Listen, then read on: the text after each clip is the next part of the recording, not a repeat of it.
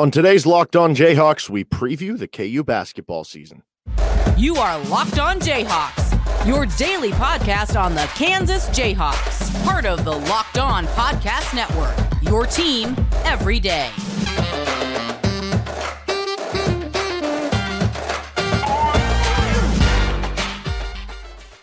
I'm Derek Johnson. You can hear me as well on Rock Chalk Sports Talk from Monday through Friday on KLWN and Lawrence from 3 to 6 o'clock. Thanks for making Locked On Jayhawks your first listen every day. We're free and available wherever you get your podcasts. On today's edition of Locked On Jayhawks, we are going to preview the KU basketball season a week out from their first exhibition game.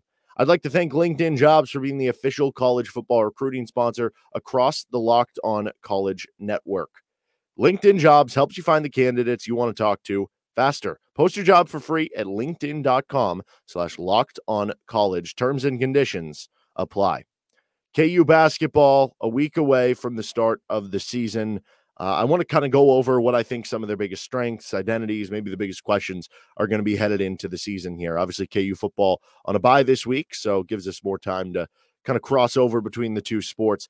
I, I think the biggest strengths for this team, one, if you're just looking like positionally, um, KU could have the the best wing position in college basketball. Jalen Wilson is going to be a Big 12 Player of the Year candidate. If you're a Big 12 Player of the Year candidate, you're an All American candidate. Kevin McCullar is going to be an All Big 12 candidate and is arguably the best defender perimeter wise in college basketball with his multi versatility. He was the best defender on the best defensive team in the country last year in Texas Tech. So it's not that crazy of a claim.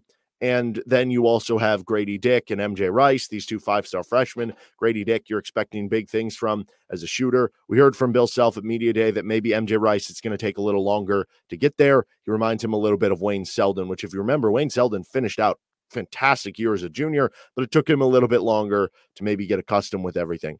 They have really good wing play. And if you add KJ Adams into this too, who is kind of a, a wing center hybrid for what this team is going to do, then it just gives you even more talent, more defense on that end of the floor. So they have all sorts of wing talent, maybe the best in the country, certainly one of the best. And that is really going to allow you to play positionless, to play switchable defense, especially in today's age of college basketball. It's what they did last year when they had one of the best wing teams in the country and they were able to mix and match in a lot of different ways and, and have a lot of success doing that. So that is super helpful. And that's going to be an identity of this team. Um, I also think because of that, and because you also have Dajuan Harris kind of leading the show, you're going to have a really good transition team once again. I feel like that's going to continue on from where it was last year. Whether it is Dajuan Harris, Kevin McCullar, Jalen Wilson, uh, Grady Dick, MJ Rice, any of these guys that grab the rebound are going to be able to grab and go. And that was such a strength of last year's team. They were lethal in transition, and that was maybe their biggest strength last season altogether.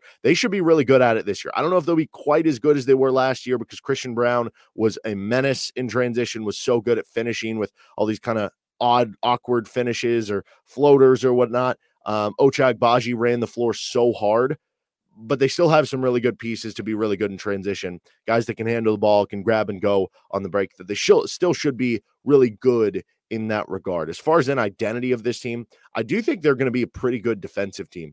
Um, there are certainly questions about who's going to be the five man for KU, and the interior defense will be a question there.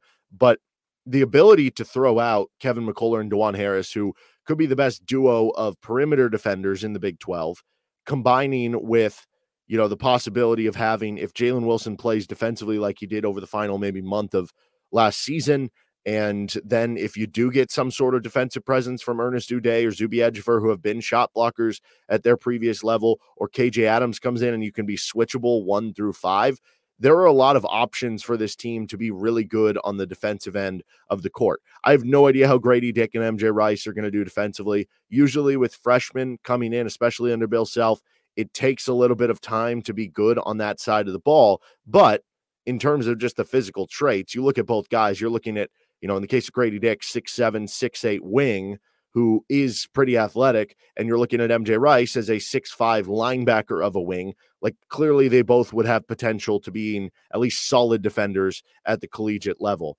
Um, I think that'll be a good identity for this team.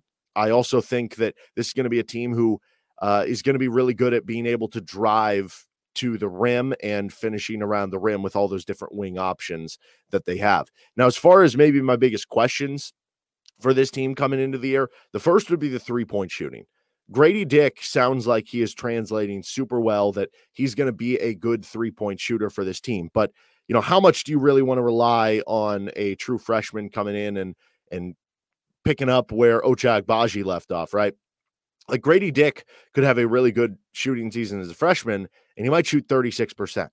And if that's your best three point shooter, it's going to be, you know, tough to weather the storm. Now, a lot of this kind of relies on how much better did certain guys coming back uh, get at three point shooting, like Jalen Wilson, who shot under 30% from three last season. I think it was 26%. Can he get up to 33%? Can he get up to 34%? By all accounts, over the offseason, sounds like he improved his shooting a lot. And, you know, the longer you're in college basketball, especially under Bill Self and KU, we see that improve all the time. So I would believe that it did get a lot better, but just how much better is going to be key. Uh, with Kevin McCullar, kind of same thing 29% from Texas Tech last year. That's kind of been uh, where he's been at for the majority of his collegiate career. So, can he get up to 33%? Dajuan Harris, I think, is going to be a proficient three point shooter, but how many attempts are you realistically going to take? Is it just going to be something like the past couple years where it's, hey, if you're left alone on an island and you get a pass, you can catch it off off the uh, or, or, shoot it off the catch, or is it something where he's now added to his game where, like we saw with Frank Mason his senior year, where if he's dribbling and a defender goes under the screen and leaves him a couple feet of space, he can get it off and he can shoot that open three and knock that down as well. Can he take that kind of next step? With MJ Rice, like he's been known as more of a streaky shooter and, and a scorer than maybe just a pure shooter. So, what are you going to get out of that? With Joe Yesufu, struggled a lot from three last year. Can he get back to what he was at Drake in terms of the three point shooting to come on? Bobby Pettiford, that wasn't really his strength of shooting. Kyle Cuffe's a great athlete. I don't know how much the shooting is there. And then you look at, you know, KJ Adams, like that's the question for him. What about shooting?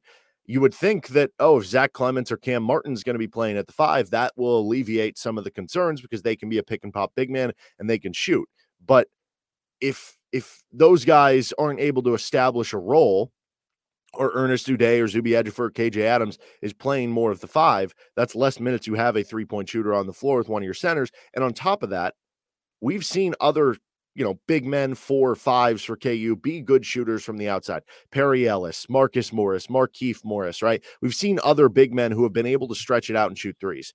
Typically, those guys only get one and a half, maybe two, three a point attempts per game. Maybe it would go up to three with Zach Clemence. But the point is, if you're taking, let's just say hypothetically, you took 23s in a game. Um, Ochai was getting, I forget, it was like seven or eight a game last season. Like Svi was kind of the same thing, six, seven, eight let's say Grady Dick shoots six of your threes per game. Um, that leaves you with 14 other threes that guys are going to take. If your center is taking combined between Zach Clemence and Cam Martin, let's say even four between the two of them, which that might even be too much. I'm probably closer to three would be the realistic answer. That still leaves you with 10 three point shots, which if the rest of the team is only shooting 30%, you know, it's going to make things a little bit difficult for KU on that end. So the three point shooting is my biggest question. Outside of that, it's it's who can develop as being that like go to scorer in crunch time. They had Ochai Agbaji, but also you had Christian Braun or Remy Martin to be able to get you out of a rut and get you a tough bucket when the shot clock was winding, winding down at the end of last season. Who's going to be that guy this year? I think Jalen Wilson can do it. I mean, we saw it a lot his uh, redshirt freshman year, but can he do it efficiently? Uh, can you have multiple guys to do it? Because that's really the key. Okay, you had Ochai, like I said. Okay, you had Christian Braun who could make a shot driving to the rim at the end of the shot clock or shoot a contested three and make it. Remy Martin was able to kind of shake and, and whatnot. So uh, that's going to be the question for this KU team. Do you have enough guys who can score for you kind of late in the shot clock? Like you did last season, and shooting. Those are my two biggest questions. I, I guess you could add how quickly does it take, or, or how slow does it take the freshman to kind of uh, figure things out on really both ends of the court and, and, to feel like they are living up to their potential and they are maximizing their talent. In just a moment, we are going to get on to some more KU basketball season preview talk. We're going to project the rotation and the starting lineups to predict to uh, start the season. But first, these days, every new potential hire can feel like a high stakes wager for your small business. You want to be 100% certain that you have access to the best qualified candidates available. That's why you have to check out LinkedIn Jobs. LinkedIn Jobs helps you find the right people for your team faster and for free. It's super easy to post your job on there. And I can't tell you how many times I'm scrolling through LinkedIn, seeing what other people are up to, and I'll see a job available. Not that I'm looking for anything right now, but it just shows you how visible it is for everyone. And it makes it easy for people because they're doing the same thing. And it's a lot easier to be scrolling through that and just click a button on your phone and be like, hey, you know what? I'm going to apply for this or on your computer add your job and the purple hashtag hiring frame to your LinkedIn profile to spread the word that you're hiring. Simple tools like screening questions make it easy to focus on candidates with just the right skills and experience so you can quickly prioritize who you'd like to interview and hire. It's why small businesses rate LinkedIn jobs number one in delivering quality hires versus leading competitors. And you want to finish the year strong, right? Kansas basketball wants to start the year strong here, which you might want to do because if you finish 2022 strong, you start 2023 strong as well. KU football looking to finish out the year strong with another win to get to a bowl game you can finish the year strong too. You got holiday sales coming up, or you're just trying to fill out that job end the year on a good note, finish out the year strong with LinkedIn Jobs. LinkedIn Jobs helps you find the qualified candidates you want to talk to faster. Post your job for free at linkedin.com slash locked on college. That's linkedin.com slash locked on college to post your job for free. Terms and conditions apply. Okay, so KU uh, coming into the season, you bring back Dajuan Harris, Jalen Wilson from the starting lineup. You feel confident those guys are going to play big roles. Obviously, Kevin McCullar, you expect. Uh, Bill Self said it at uh, late night in the Phog. I forget if it was a media availability or on the broadcast that he kind of feels like the four he feels good about with you know Dajuan Harris and McCullar and Wilson and Grady Dick. They're trying to figure out the five. So I don't necessarily have an answer for you at the five, but here's what we're going to go through for the starting lineup and rotation. Here's my guess for the starting five to begin the year: Dajuan Harris, Kevin McCullar, Grady Dick, Jalen Wilson, and how about KJ Adams? Let's go with KJ Adams. I think that one's interesting here. Um, the reason why, again, this is a complete guess, and ask me again in two days, and I'll probably pick a different center. I was going Zach Clemence for the longest time, but I think that it's apparent to me Bill Self wants the defensive side of the ball, especially from the interior. And maybe it won't be KJ Adams because he wants someone to throw to in the post as well. But I kind of wonder if right off the bat, at the beginning of the season, he just goes with the guy he trusts the most. And who does he trust the most among the centers? KJ Adams. He was on the floor for the final play of the national championship. And yes, you have certain maybe ceiling limitations with him at the five, with not being able to throw to him in the post and and have somebody who can score for you there and not having a true rim protector on the other end. But it also does open you up to, to playing switchable one through five, which in its own right is a big strength that you can play. And he just, like I said, I think you have the most trust in what KJ Adams would be right now. So I wouldn't be surprised if he was the starter to begin the season. Uh, if I'm asking about it to end the year, wouldn't surprise me if you have like Ernest Udeh, who I think of the center group for what Bill Self wants to do. I think Ernest Udeh has the highest ceiling for this team. Like I think Zuby Ejiofor might end up being better than Ernest Udeh right off the bat, might be more college ready, you could argue Zach Clemence has a higher ceiling because of his ability to shoot the three ball. But for what specifically Bill Self wants, I wouldn't be surprised if Ernest Udeh, uh, maybe you ease him into it at the beginning of the year, and then he eventually is that starter. Figuring out the rotation. So you have 40 minutes to give out at the number one spot, the point guard, lead guard spot. Dajuan Harris, uh, how many minutes is he going to get? Right. He he played 29 minutes a game last year. So clearly it's going to be more than that. And when Bill Self trusts a point guard, they play massive minutes. Like Devon Dotson, his sophomore year, played 35 minutes per game. Devonte Graham, his senior year, played 38. Frank Mason played 36 his senior year. So if I said 32 minutes for Dajuan Harris, that might be conservative. Like it might, it wouldn't shock me if Dajuan Harris played 35 minutes a game. But we'll go a little conservative here. We'll give him 32 minutes per game. We'll give the other eight to Bobby Pettiford. Bill Self said he envisions Pettiford winning the race for the backup point guard role. I think Joe Yesufu is going to be more used in a combo guard role, a two guard role. Um, but we'll go with Bobby Pettiford the other eight minutes there. Now you have 120 minutes to divvy out between the wing positions or the two through four based on how you want to play with three wings, which is mainly how they played last year, or with a two guard lineup and two wings kind of next to it.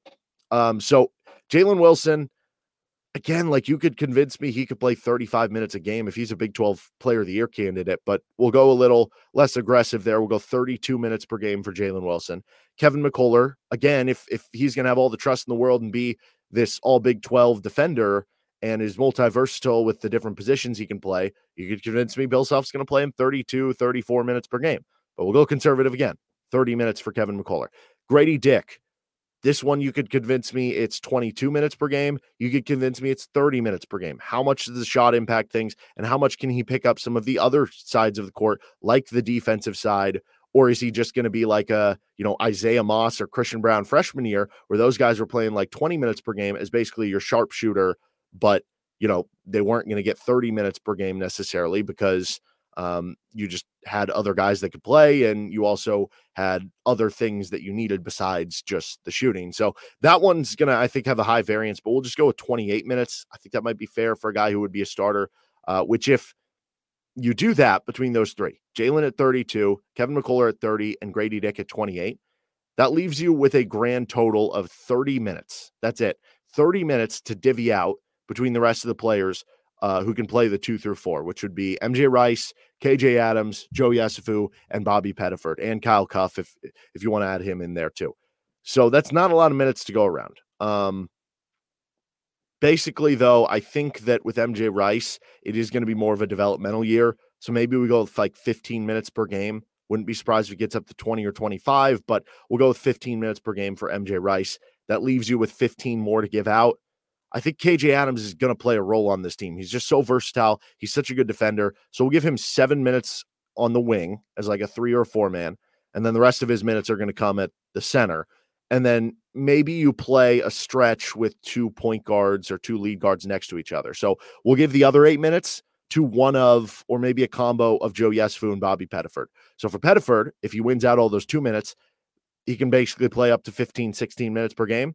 Or you could have like eight minutes from Pettiford, eight minutes from Joe Yesufu. You know, maybe it's between eight to 10, depending on the game for either of those two players. Realistically, we see Bill Self go with the guy he trusts, but in the early going of the season, I'm sure there will be a lot of tinkering and split minutes between these players. But once we get to the end of the year, Big 12 play, February, March, that sort of thing, you're probably just going to stick to one of those two with Joe Yesufu or Bobby Pettiford, barring foul trouble or the occasional weird matchup that favors them. Now, the 40 minutes at center, I don't even really want to divvy out uh, how this is going to work because, like I said, I have no idea. Like, what if KJ Adams just plays eight to 12 minutes at center? Zach Clemence plays eight to 12. Er- Ernest Udeh plays eight to 12. Zuby Ejiofor eight to 12. I think that could happen in the opening part of the season. Maybe it's basically for each game, you pick three centers who are going to play that specific game, and then maybe a fourth plays like five minutes in the early going.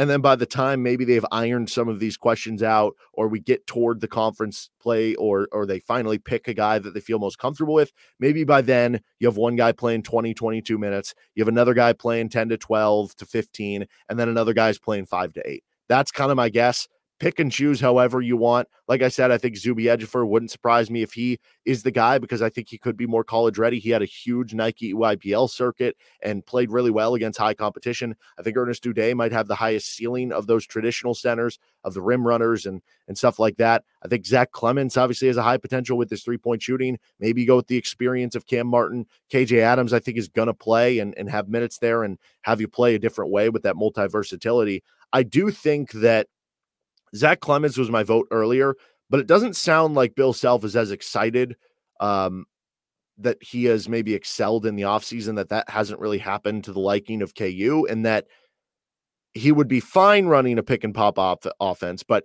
you know, whenever I ask my wife something like, hey, what do you want to do for dinner? Uh, let's do this or whatever, she says, eh, that's fine. I know that it's not actually fine.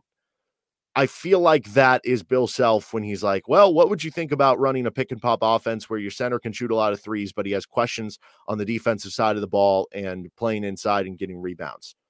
You're like, well, that's fine. But is it is it fine? So I, I do think Zach Clemence will get a, a, fair shake in this and he'll have an opportunity to show that he can be an interior defender and rebounder. And if he can do those things, then he could be the guy who plays 20, 25 minutes a game because he would be doing the things that you have questions about added to a very um, open offensive skill set. And same thing for Cam Martin. But I think if I'm leaning one way, it's that Ernest Udeh or Zuby Ejiofor. One of those two is going to edge him out because it's going to give you more rim protection. It's going to give you more of a rim runner. It's going to give you more of a lob threat. And those are things that traditionally Bill Self centers do.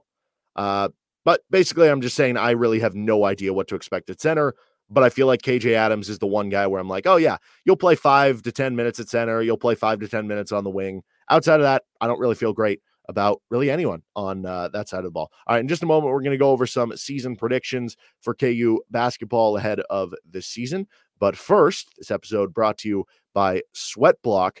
Obviously, you know, at this time of the year, starting to cool off a little bit. So maybe don't have to worry about it as much. But what happens when you go inside and you're hanging out with friends and you're in a warm, condensed environment, and all of a sudden you have pit stains and you're looking around and you're like, oh man, I'm at a party with friends, or I'm hanging out with some people, or I'm at a restaurant and it's a little too warm in here, and I overdressed for the cold, and now I have all these pit stains and I'm embarrassed and I'm worried if I smell bad. Well, don't with Sweat Block because Sweat Block gives you the confidence to wear what you want without embarrassing underarm sweat. The Sweat Block wipes were featured and tested on the Rachael Ray show by firefighters. If it works for firefighters, it's going to work for you.